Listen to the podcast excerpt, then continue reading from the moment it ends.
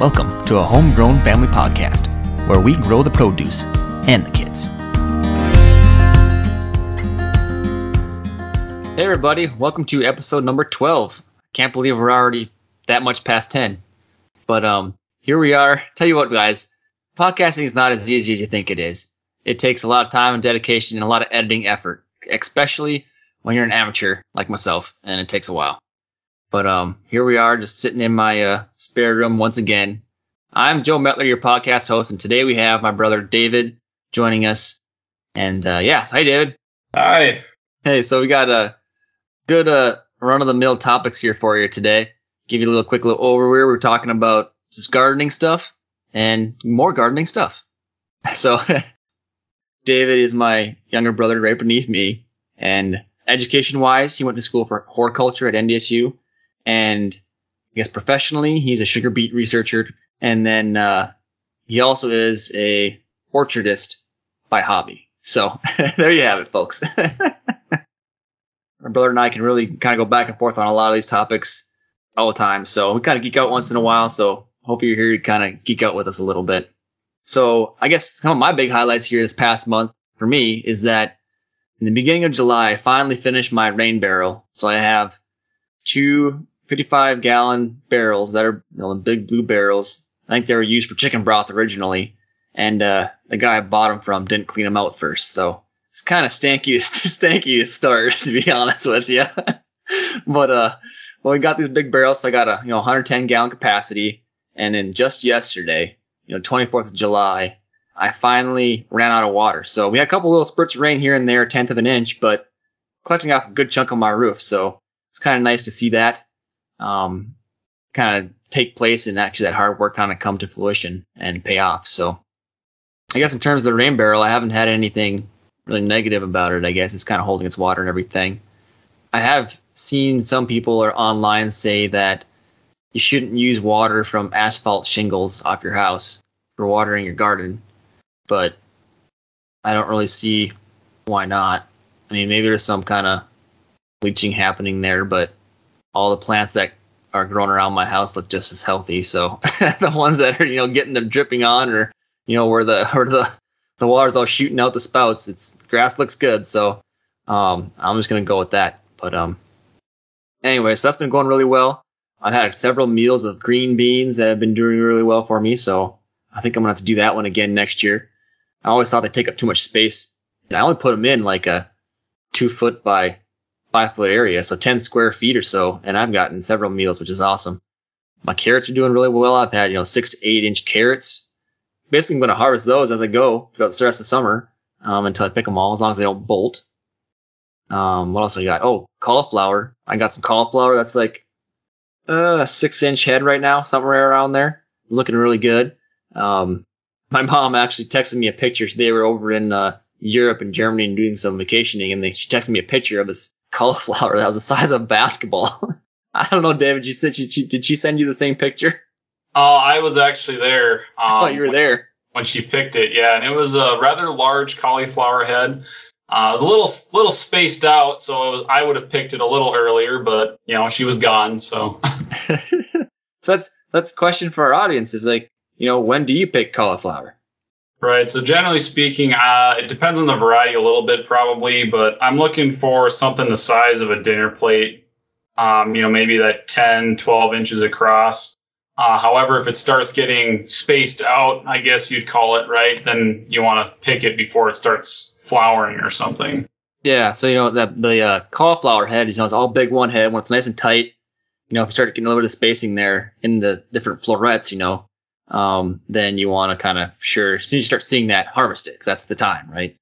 Ideally, you'd harvest it before then, I guess, you know, to get the ideal consistency on your cauliflower. So once you get that 10 inches, if it, has, if it hasn't started flowering yet, then you may just want to go ahead and chop it off 10 inches. And so, yeah, that's been pretty exciting. I don't know, David, how's the, so keep in mind here before David start talking about his garden because Because remember, I'm a zone three, and he's a zone four, darn near zone five, I think, if I remember right. So we're talking about the gardening zones again.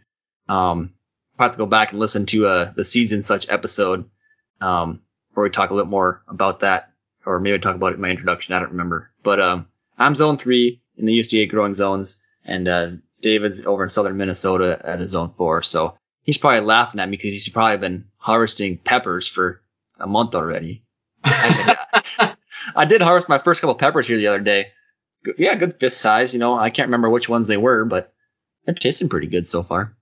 So I actually have not harvested um, any peppers other than I, I did give uh, a neighbor a couple jalapenos, I guess.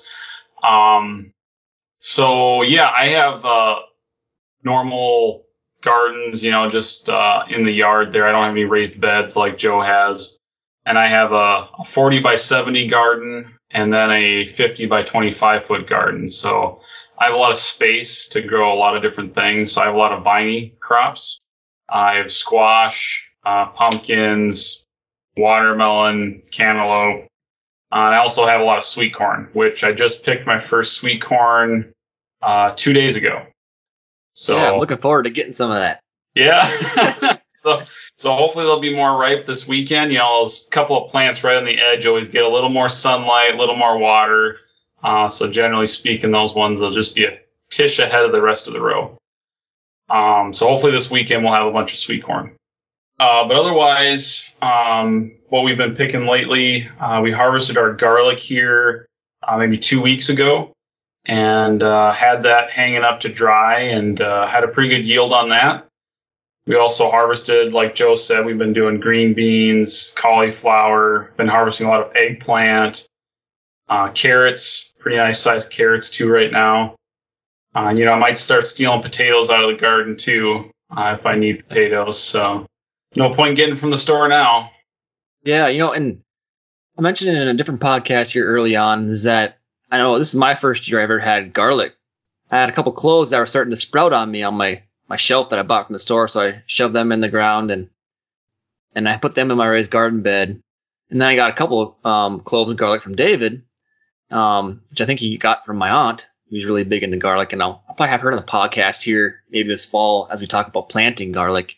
But uh, and then so I put four of those cloves that David gave me just next to my driveway, but closer to my garage. Anyways, it's kind of a really shady spot, so it took forever, and it's also where I plow my snow into, so it took forever to get started. But um, I was kind of wondering, oh gosh, when do I harvest these things?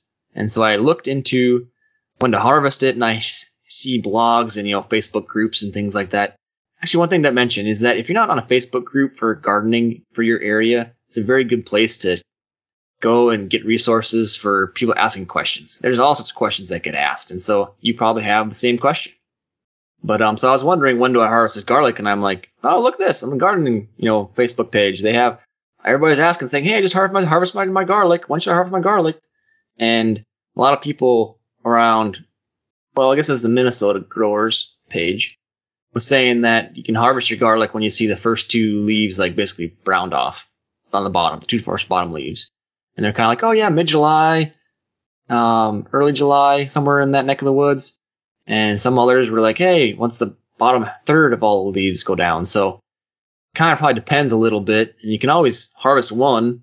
And if it's kind of small yet, maybe, maybe you wait and harvest it a week later or something like that. But I did harvest my two ones that were in my raised garden bed because they're basically all brown because my marigold plant that I planted next to it was too big. so, so I harvested those, and they're about the size you, would get from the store, honestly. So I thought that was about the right timing. And then uh, the other ones I planted, I had one that was kind of starting to get covered up by one of my rhubarb plants too. I try to squeeze in as much as possible, you guys. I've kind of talked about this. You know, I do this layering thing, and so I like my lower kale leaves are getting harvested, and so now I have like a foot without any kale on it. I'm gonna start planting lettuce underneath my kale, and that you know the, this heat, the summer sun in the middle of July, um, is gonna be this kale's gonna be shading my lettuce, so hopefully it'll you know uh, work really well that way. Anyway, so I had this rhubarb in the way, and uh, so I harvested one of the other bulbs that or the other cloves that Dave gave me, and it was like the size of a peanut. It was so small. So I think I got some time to wait. I think I got the the bottom leaf is kind of browning a little bit, but I'm thinking I'm going for a full bottom third turning brown. But I don't know, David. How what has your experience been with the garlic? Yeah, so uh, again, just as a disclaimer, we are novices when it comes to garlic. not pros, not pros. not pros, yeah. Uh, so this is only my second year growing garlic. And as a true researcher, I went out and bought six different varieties so I could do an experiment and test them, right? Um, so last fall, I got uh, six varieties Chesnok red, uh, German porcelain, northern white, Musik, Vietnamese red, and Spanish Roja. And so I just ordered these from uh, a seed catalog company, and uh, they gave me a half a pound of each variety. And I read the directions and planted them, you know, at the right depth and everything, and spacing, and um, mulch them. Right in the fall, you got to give them a little insulation because we're in, you know, northern climate here. Uh, these aren't necessarily winter hardy if they're exposed. Um, but most of the most of the hardneck varieties are winter hardy enough for us if you mulch them a little bit. You know, it was very interesting. The Vietnamese red and the Spanish, uh, or Roja, I should say. Um, those two didn't overwinter as well for me. Um, it might have not actually been the cold temperatures as much as maybe being over mulched and we didn't actually have a cold winter. and I think they maybe started growing underneath the mulch and actually um, had some like stem rot or something that happened where didn't survive being underneath the mulch that I used. But the other four varieties did pretty well. Uh, had pretty nice sized cloves. I did put on some uh, urea fertilizer before a rain just to give them a little nitrogen because I know garlic uh, is a very shallow rooted crop. And so they need, I wouldn't say they need a ton of nitrogen, but they do need a higher amount of nitrogen applied maybe at multiple times just to help um, with that because they can't really mine nitrogen in the soil like some of your root crops, like a, a beet would have a nice taproot to send down. Um, yeah, and, and uh, if you're not too into the, the, chemical fertilizers or synthetic urea and stuff like that, you can put down some uh, some blood meal. That'd be a good one. I think it's like a 10 0 um, blood meal. And it's a slow release, so you could probably put it in, on early in the season, and you'll kind of get a little bit of a slow release of nitrogen um, release of nitrogen there. Um, probably for the, enough for the rest of the, the, season, I imagine, depending on how much you put down. But yeah, or use some manure compost in the fall when you plant. But yeah, so I guess you know a little bit of your your garlic size and stuff. So I was laughing a little bit when uh, Joe was talking about his peanut uh, garlic plant, and I'm thinking it's not going to get any bigger. Wait, what? So you know, it's probably more so the environment that it's in, right? Um, uh, you know, it's in a it's in a bad spot and not getting a lot of sun. Yeah, not getting a lot of sun, not getting a lot of nutrients. Um, it's probably what it is. yeah, probably. Um, so you know, a lot of it depends on the spacing. You know, if you want to have larger garlic bulbs, uh, you should really space them out. You know, probably that six eight inches instead of some sites might tell you four inches which is fine for a smaller bulb variety. But if you want large bulbs and large cloves, you should probably space them out a little bit more. Um, just, you know, they get shallow roots again, right? So they can't really mine a lot. So you don't want them stealing water from each other or nitrogen from each other. And then there's just some, you know, variety differences in size too, right? So. Yeah. So what was the um, biggest clove garlic that you planted? Yeah, so out of the ones I planted, right, and there's there's lots and lots of varieties, um, just in hardneck garlic varieties, right? So there's your porcelain types, um, there's a purple striped. Um, you mentioned not twice now the hard necked. So you have hard necked and soft necked garlic. Yes, right. So when you go to the grocery store and you are in that area where there's onions and potatoes and garlic, right? All it ever says is garlic. Yep. So growing up, you know, I always just thought it was there's just garlic. You know, most people probably don't realize that there's actually multiple different kinds of garlic and lots and hundreds of different varieties. And so what you see in the store is uh, most of that soft neck garlic, and that's you know coming from somewhere that's warmer than where we're at here in Minnesota. Maybe it's California or wherever. But soft neck garlic's generally not winter hardy. Hardneck garlic, on the other hand, is more winter hardy and it actually has a stronger flavor, more pungent, I guess I would say, um, compared to the soft neck garlic is generally it's it doesn't it's just your standard garlic flavor, right? It doesn't have any other side notes of anything. Whereas a lot of these hardneck varieties, you can get different hints of I don't know, different flavors, right? Or a little bit of heat, even actually might be described. And uh, one thing I guess I'd say is the soft neck generally stores longer, from my understanding. So that might be why that's what's commercially used. And uh, the hard neck doesn't store as long. I'd say maybe two two months to six months if you store it well. And that's you know putting it in a cool environment for temperature, but also lower humidity. Um, so that will help it store longer and good air ventilation.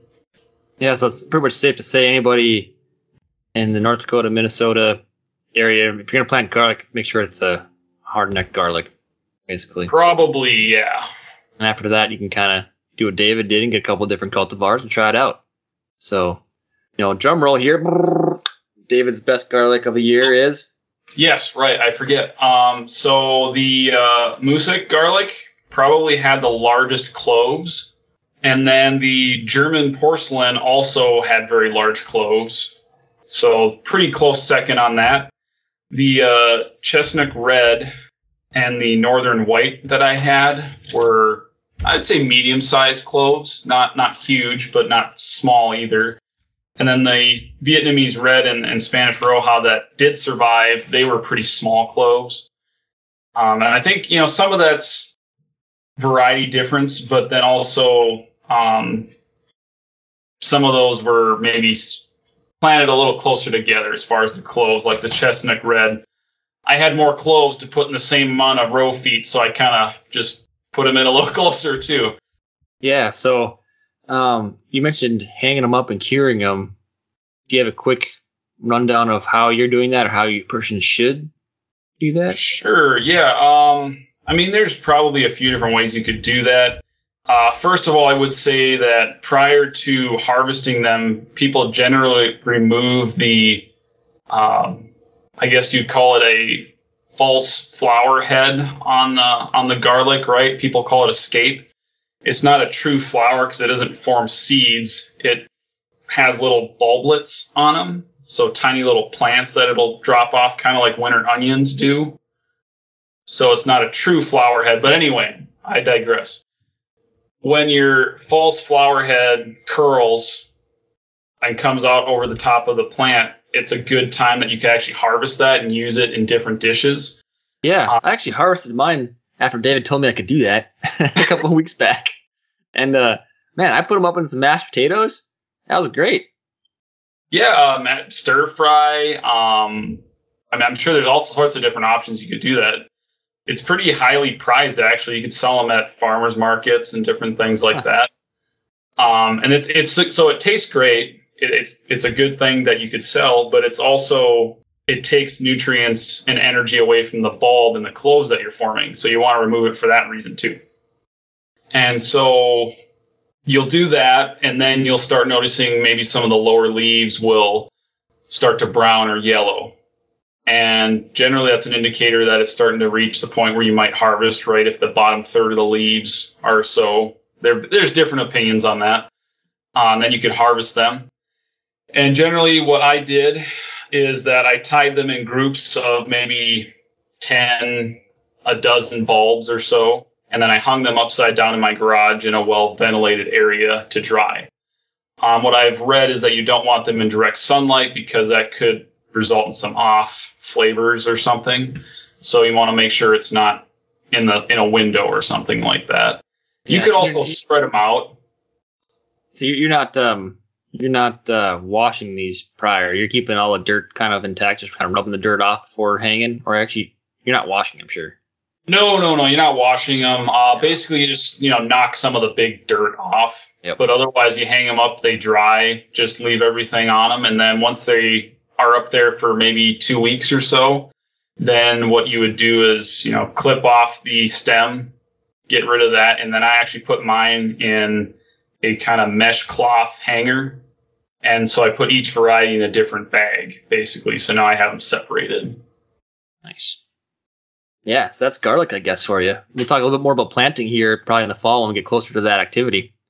Um, but maybe Dave will come back on board and kind of do a taste testing with us or something. Yeah, maybe I'll bring some to you and you can do a taste test. a live taste test teach you. That yeah, wouldn't end well. raw. if I had a YouTube channel, that could be that could be entertaining. so yeah, David has been seeing a lot of different pests out in his garden, but we're gonna go ahead and uh, call it a wrap and uh, talk about those on the next episode. So, I mean, eventually, I'm probably just gonna have to start calling him a co-host or something. But I don't, I don't know if I want to be in that much work. and uh, if you have any questions or anything, you can reach me at homegrownfam at gmail.com or on Instagram. And uh, yeah, until next time.